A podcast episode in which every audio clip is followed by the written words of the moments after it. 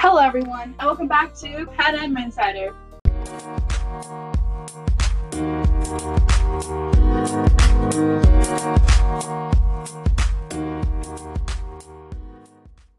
Yay! For today, we're talking about the Hunger Games novel by Suzanne Collins.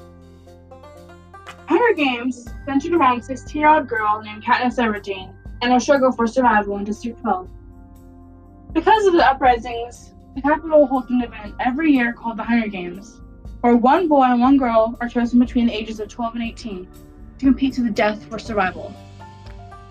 There are three important parts in the story. One of them is Katniss volunteers for her little sister Prim. Prim is a very non violent person. She's not a healer. In fact, she plans to become a nurse when she's older. Meanwhile, Katniss, she's really good with a bow and arrow. Which is why Katniss volunteers for Prim so she doesn't die in the arena. She rather sacrificed her own life than her sister's. The second most important part of the story is when Rue dies. Rue is a symbol for Prim. She's like a little sister to Katniss during the games.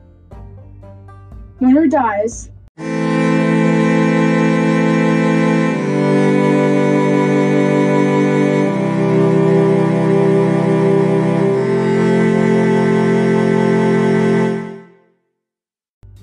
it shows Katniss is very sad. She's very emotional, but it shows her that she needs to win the game so that someone who kills everyone doesn't. The third and final most important part of the story is when Katniss and Peeta are the last ones standing in the arena. When the announcer comes with the speaker and says that only one of them can go home, they both put nightlock on their hands and they almost eat it.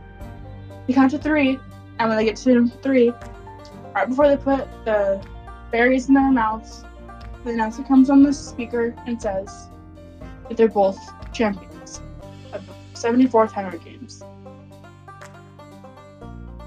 To end off this podcast, I will be saying a quote from Effie Trinket when she picks the names of the raffle. May the odds be ever in your favor. And have a great day, everyone. Goodbye.